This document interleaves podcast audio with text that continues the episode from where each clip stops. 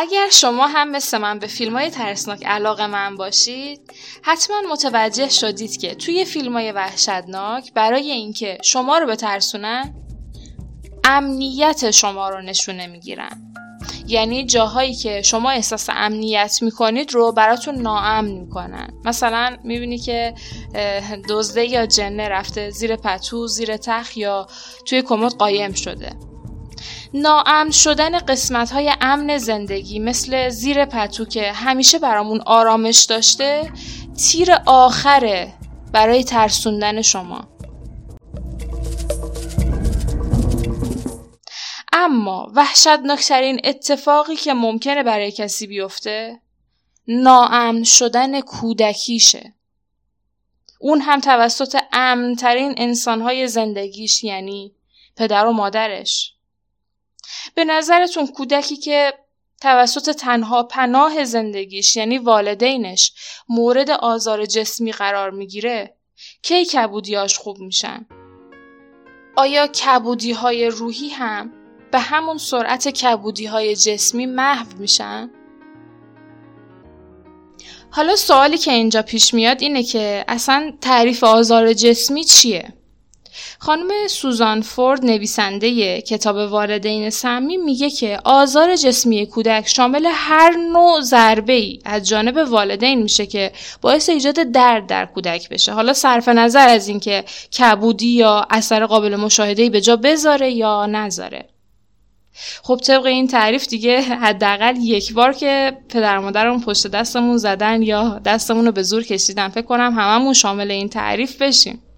اما خب طبق این تعریف برخورد قانونی با والدین کتک زن خیلی سخته. اگر اینجوری باشه که خب تمام والدین دنیا یا باید جریمه بدن یا بازداشت بشن. تعریفی که از نظر قانونی در قوانین آمریکا هست اینه. جراحات بدنی مثل کبودی، سوختگی، بریدگی، شکافتن، شکستن، ترک یا هر چیز دیگه ای که از راه لگت زدن، مش زدن، هل دادن، شلاق زدن، گاز گرفتن، چاقو و غیره که والدین مجرم محکوم میشن به زندان یا جریمه نقدی. خوشبختانه در ایران هم قوانین مربوط به آزارهای کودکان هست اما مشکل اینجاست که اینو گوش کنید. از هر 20 مورد آزار جسمی کودکان فقط یک مورد گزارش میشه. فقط یک مورد گزارش میشه. و اون یک مورد هم معمولا با سلام و سلوات حل میشه. قوانین مربوط به آزار کودکان توسط والدین خیلی پیچیده است و گاهی اوقات هم خیلی غمانگیز. رومینا رو یادمون نرفته. پدری که رگ غیرتش بالا زد. داست رو گذاشت روی گردن رومینا. پدری که اونقدر خودش رو صاحب دخترش می‌دونست که در یک لحظه هر آنچه تا به حال گفتم از والدین خداگونه بیکفایت سلطجو بد زبان و کتک زن رو در هم آمیخت. لباس تمام این والدین سمی رو یک جا به تن کرد و رومینا رو با داس کشت. داس تعصب. لالا کن دختر زیبای شبنم. لالا کن روی زانوی شقای آزار جسمی تیر آخره. یعنی والدین قبل از اینکه بچه ای رو کتک بزنن مثل یک والد خداگونه در اون باعث ترس شدن. مثل یک والد بیکفایت نتونستن در مورد مشکل با فرزندشون صحبت کنن. مثل یک والد سلطجو در زندگی فرزندشون دخالت کردن. مثل یک والد بدزبان فوش دادن تنه زدن. و حالا که از هیچ طریق نتونستن به خواستشون برسن دستشون آوردن بالا. کاش گل می‌شد داس. نمی برید آن شب. رگهای نازک گردن تو را.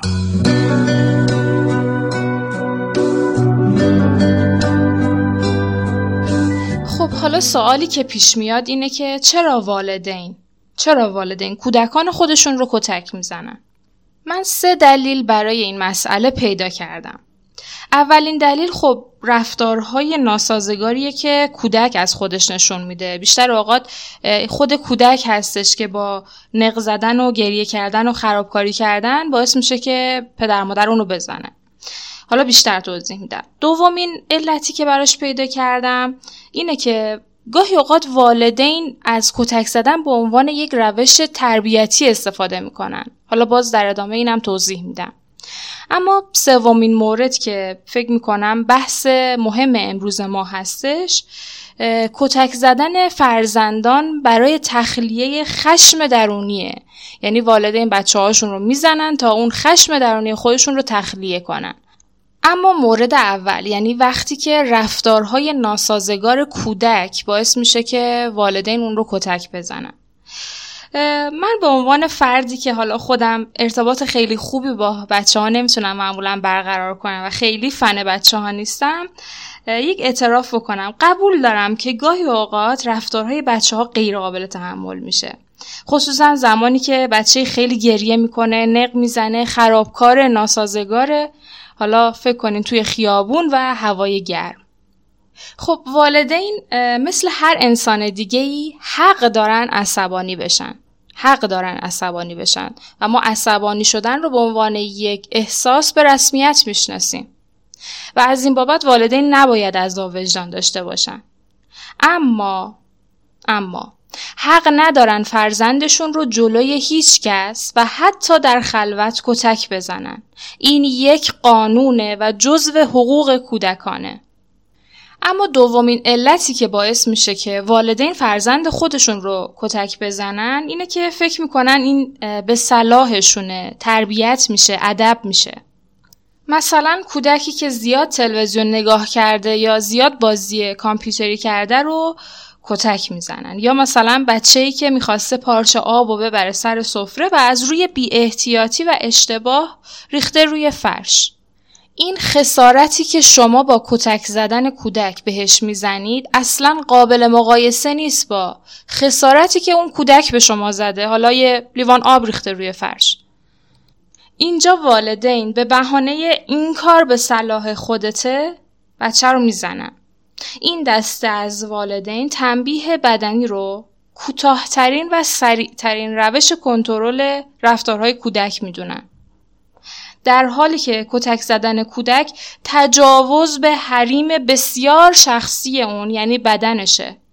و هیچ کس حتی والدین حق دسترازی نداره. تمامی حقوقی که برای بالغین هست برای کودکان هم هست. اتفاقا بیشتر هم هست. به همون اندازه که یک فرزند حق داره در صورتی که پدر و مادرش اشتباه کردن اونا رو کتک بزنه به همون اندازه هم والدین حق دارن بچهشون رو بزنن یعنی همین اندازه مساوی و همین اندازه خندهدار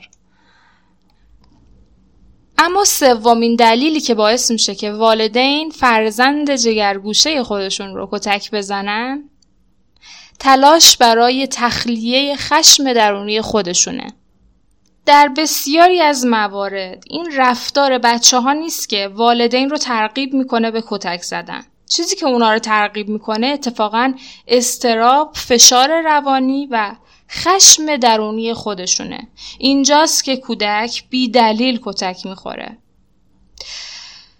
جالبه یک سری ویژگی های شخصیتی مشابه در والدینی که کودکشون رو کتک می‌زنن دیده شده که مهمترین اونها ضعف در کنترل خشمه اینجا می‌خوام یه نکته خیلی مهم و کاربردی بهتون بگم. همینجا بگم که احساس منجر به رفتار میشه احساس منجر به عمل میشه. یعنی اگر ما کتک زدن والدین رو یک رفتار و یک عمل در نظر بگیریم امکان نداره که این رفتار بدون هیچ احساسی سر بزنه. این احساس عشق که منجر به عمل بوسیدن میشه احساس غمه که منجر به عمل گریه کردن میشه. احساس ترس از از دست دادن اطلاعات و استرابه که منجر به عمل وسواس چک کردن گوشی میشه و هزاران مثال دیگه. حتما برای شما هم پیش اومده که گاهی اوقات یه کاری کردید بعد اومدین به خودتون فکر کردین مثلا گفتین که نمی‌دونم چی شد که این حرف زدم نمی‌دونم چی شد که این کارو کردم نمی‌دونم چی شد که این انتخابو کردم. به نظرم خوبه که به عنوان یک تمرین یک سری از رفتارها و احساس پشت اونها رو برای خودتون بنویسید خب پس احساس خشم منجر به عمل کتک زدن فرزندان میشه اما این احساس خشم از کجا میاد؟ از کجا میاد؟ از یه جای قدیمی، یه زخم قدیمی، یه خاطره قدیمی که شاید الان که این والد دستش رو بالا برده تا فرزندش رو بزنه اصلا اون خاطره رو به یاد نیاره. در روانشناسی یونگ به این میگن عقده گره. در واقع هر انسانی هزاران عقده داره. عقده ها همون گره هایی هستن که در کودکی برامون اتفاق افتادن. مثالی می‌زنم که به بحث والدین سمی هم مرتبط باشه. مثلا زنی میاد پیش یک روانپزشک و میگه که من توی بحثا و دعواها با همسرم اصلا دوست ندارم حرف بزنم. سکوت می‌کنم بغض می‌کنم و به جای صحبت منطقی محل رو ترک می‌کنم. بررسی بیشتر که می‌کنیم می‌بینیم که والدین این خانم در کودکیش مرتبا با هم دعوا می‌کردن و هر دوشون سر هم داد می‌زدن. و این خانم که اون موقع سه چهار ساله بوده همیشه توی دعواهاشون آرزو داشته که اونها سکوت کنن حرف نزنن از هم دور شن. خب این کودک چهار ساله توی دعواها حس ترس و عدم امنیت داشته. احساس ترس و عدم امنیت داشته. و این موقعیت براش تبدیل شده به یک گره به یک عقده. اون دختر چهار ساله با خودش تصمیم گرفته توی دعواها حرف نزنه فرار کنه از موقعیت. و حالا که تبدیل به یک زن بالغ شده در شرایط بحث و دعوا که مثل کودکی دچار احساس ترس و عدم امنیت میشه عقده کودکیش فعال میشه و تصمیم می‌گیره حرف نزنه. در واقع عقده کودکی که از یک احساس ایجاد شده تبدیل میشه به عمل. در اینجا احساس ترس و عدم امنیت منشأ گرفته از عقده های کودکی تبدیل میشه به عمل صحبت نکردن، سکوت کردن و فرار کردن از موقعیت. حالا مثال های ساده تر هم هست دیگه ترس از بلندی، ترس از سوسک همه و همه از عقده های کودکی منشأ گرفتن اما در مورد والدین کتک زن خشم اونها از چه عقده‌ای در کودکیشون منشأ گرفته؟ متاسفانه اکثر والدینی که کتک می‌زنن در کودکی کتک خوردن. در گذشته اونها خشونت و کتک زدن اولین انتخاب والدینشون برای مقابله با خشم درونیشون بوده. و از قدیم یاد گرفتن برای کاهش خشمشون کتک بزنن. بسیاری از والدین بدرفتار در زمان ورود به بزرگسالی بار سنگین کمبودهای عاطفی و نیازهای برآورده نشده گذشته رو به دوش می‌کشن. به همین دلیل فرزند خودشون رو در جایگاه والدینشون قرار میدن تا نیازهای برآورده نشدهشون رو برآورده کنن. تا خشم فروخفته و کتک ها و تنبیه های اون دوران رو بر سر اونها خالی کنن و اصولا هم این امر بسیار ناخداگاه صورت می‌گیره. از سمت دیگه بعضی از این والدین مشکل مصرف الکل یا مواد مخدر دارن یا یه بیماری روانی شخصیتی دارن اختلال شخصیتی دارن که خودش باز عاملی در عدم توانایی اونها در کنترل خشمه اما سوال بعدی که اینجا پیش میاد اینه که راه حل چیه؟ کودکی که مدام کتک می‌خوره چه احساسی داره؟ چه راهی داره؟ و جواب اینه که راه فراری وجود نداره اینجا بنبسته اینجا بنبست والدین سمیه این بچه ها ناچارن تو همین خونه زندگی کنن. حتی خجالت می‌کشن که بقیه فامیل و همسایه از احوال اونها خبردار بشن و از بچگی یاد می‌گیرن پنهانکاری و ظاهرسازی کنن و به اصطلاح یاد می‌گیرن آبروداری کنن.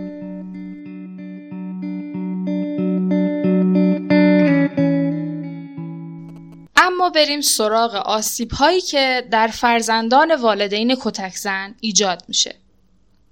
اولین آسیبی که ایجاد میشه بیاعتمادیه. ترس از صمیمیت، ترس از نزدیک شدن به آدم هاست. این افراد ممکنه در بزرگسالی شانس آشنایی با آدم های زیادی رو داشته باشن. اما هر وقت که بحث صمیمیت پیش بیاد پا پس بکشن. حس اعتماد در این فرزندان در کودکی نابود شده. وقتی در خانواده ای رشد کنی که خوراک هر روزت ترس، استراب و رنج باشه نتیجهش میشه فردی منفیگرا و دفاعی. ترین فرد زندگی اونها در کودکی به جای شنیدن حرفهاشون اونها رو زده. و حالا در بزرگسالی این ترس و عقده هنوز هست. هنوز جای اون زخم قدیمی هست. این افراد طبق الگوی آموخته شده در کودکی در روابطشون منتظر بدترین اتفاق هستن. به همین دلیل در زمانی که کسی به اونها نزدیک میشه اونها تفره میرن. این افراد در بزرگسالی با آدمای زیادی برای ازدواج آشنا میشن اما هر بار که قضیه جدی میشه رابطه رو خراب می‌کنن. یا اگر هم ازدواج کنن ممکنه به طلاق منجر بشه. دومین آسیبی که به این فرزندان وارد میشه کمبود عزت نفس و کمبود اعتماد به نفسه. فکر می‌کنم لازم به توضیح نباشه که چرا فرزندی که توسط والدینش مورد آزار جسمی قرار می‌گیره؟ چقدر دچار حس حقارت حس من بد هستم و من به درد نخور هستم میشه. فرزندان خودشون رو از دریچه نگاه والدین می‌بینن. در واقع حس ارزشمندی و اعتماد به نفس هدیه که والدین در سالهای اول زندگی به فرزندشون میدن. هدیه برای تمام عمر.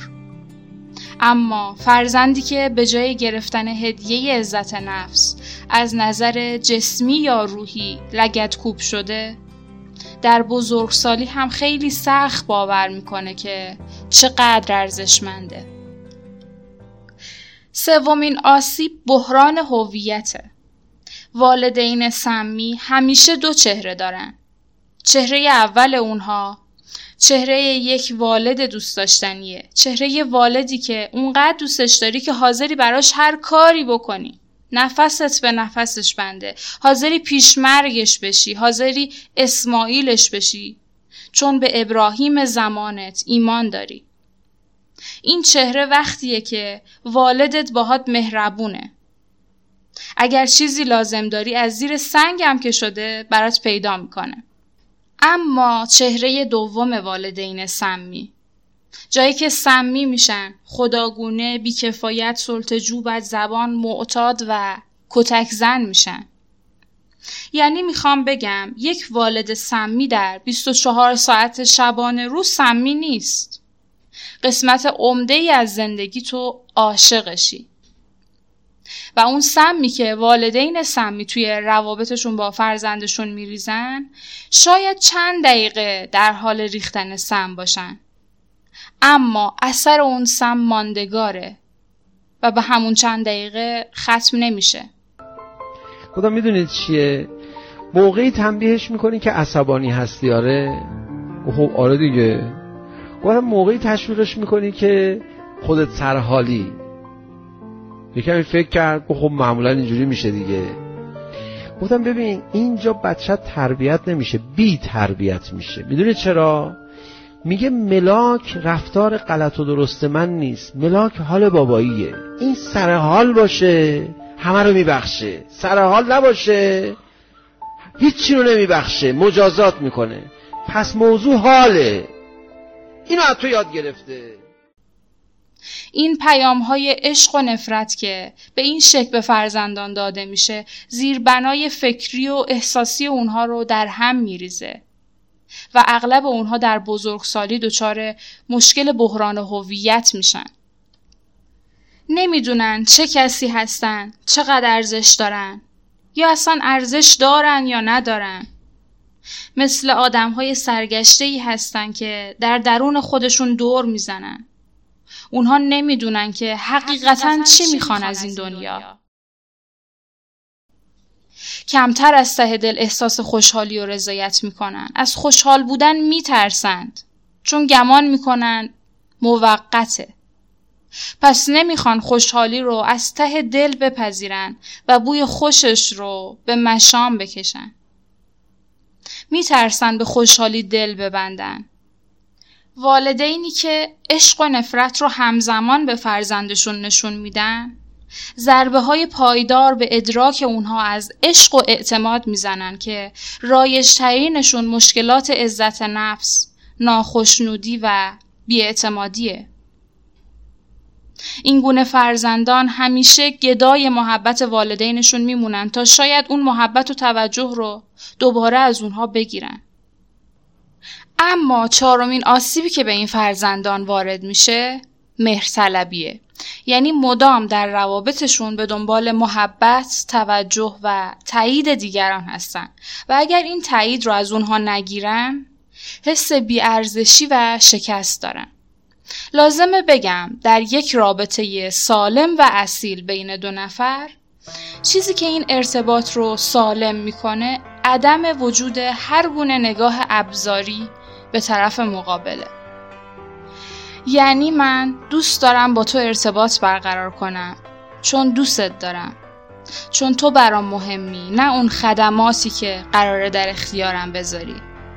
چون تو رو برای لحظه هام می‌خوام. نه برای روز مبادا.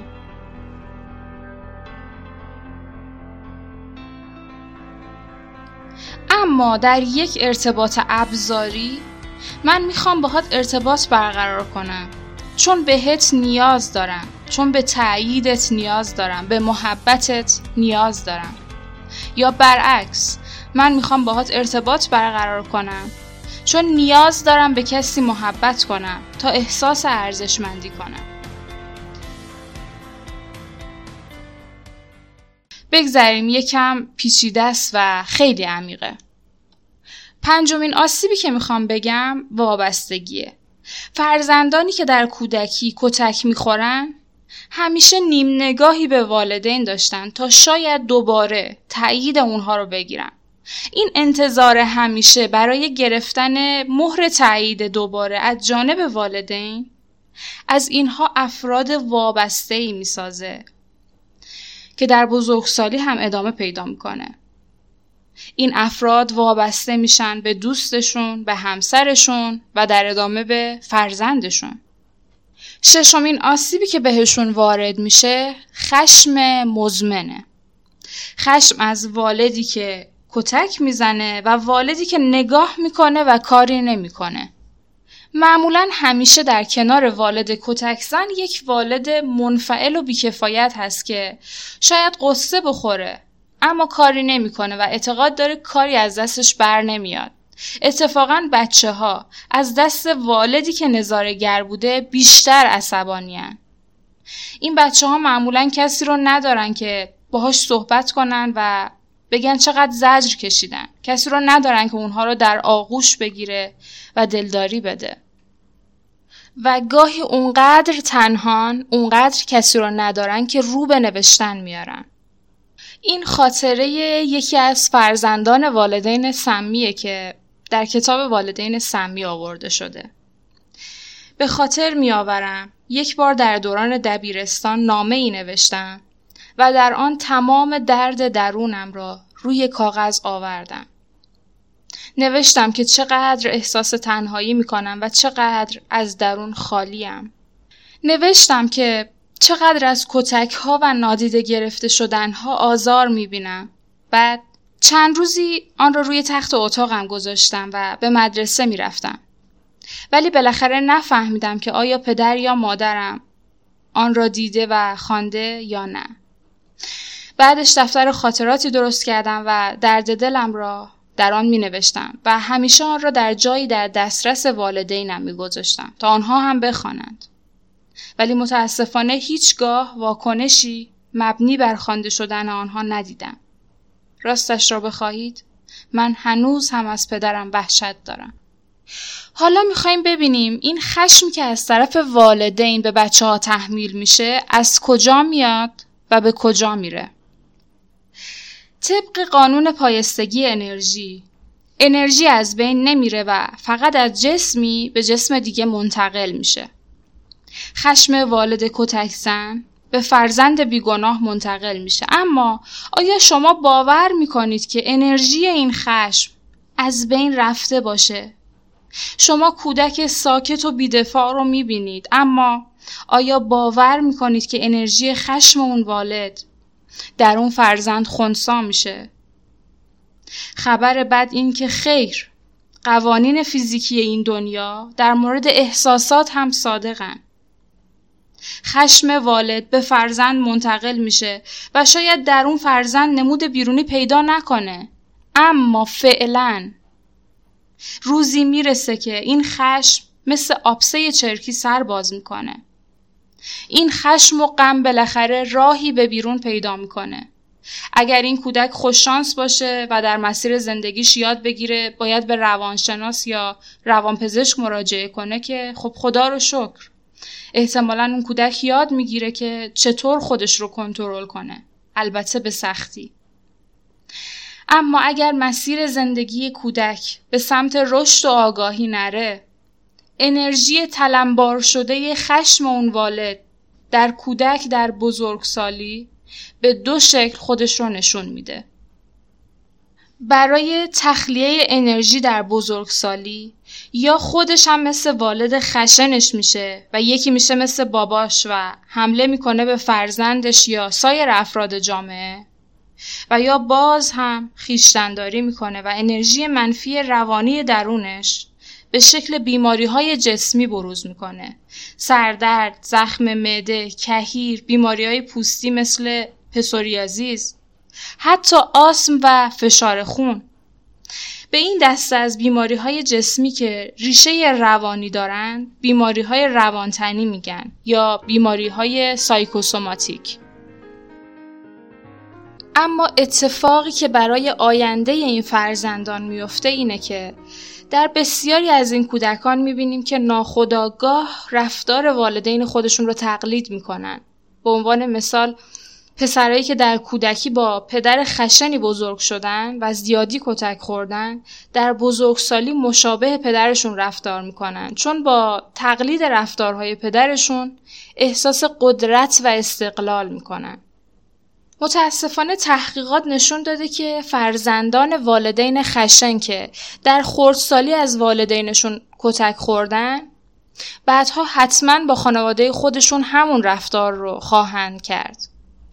البته بعضی از مطالعات هم نشون دادن که این لزوما یک قانون نیست و درصد قابل توجهی از اونها در آینده افراد صلح طلبی میشن و در مواقع عصبانیت اونقدرها هم غیر منطقی برخورد نمی‌کنن. اما دسته مقابل اینها افرادی هستن که می‌خوان مثل والد خشنشون نباشن. می‌خوان برعکسش باشن. بنابراین به فرزند خودشون آزادی های بی حد و حصر میدن و برای رفتارهای اونها هیچ محدودیتی قائل نمیشن. یا اونها رو به انجام وظایف ضروریشون وادار نمی‌کنن. یعنی کلا راحت میذارنشون. که البته این هم خودش به نوع دیگه ای موجب آشفتگی های رفتاری در بچه ها میشه. اما مسلما آسیب وارد از جانب والدی خشن و تند رفتار خیلی بیشتر از والدیه که اختیارات نامحدودی به فرزندش میده خوشبختانه خبر خوب اینه که فرزندان آسیب دیده از والدین خشن و بدرفتار می‌تونن در بزرگسالی به مشکلاتشون غلبه کنن و خودشون اختیار رفتارهاشون رو به دست بگیرن. اونها می‌تونن رفتارهای خارج از کنترل، افسردگی، ترس و خشم خودشون رو شناسایی و درمان کنن و آرامش رو به زندگی خودشون برگردونن.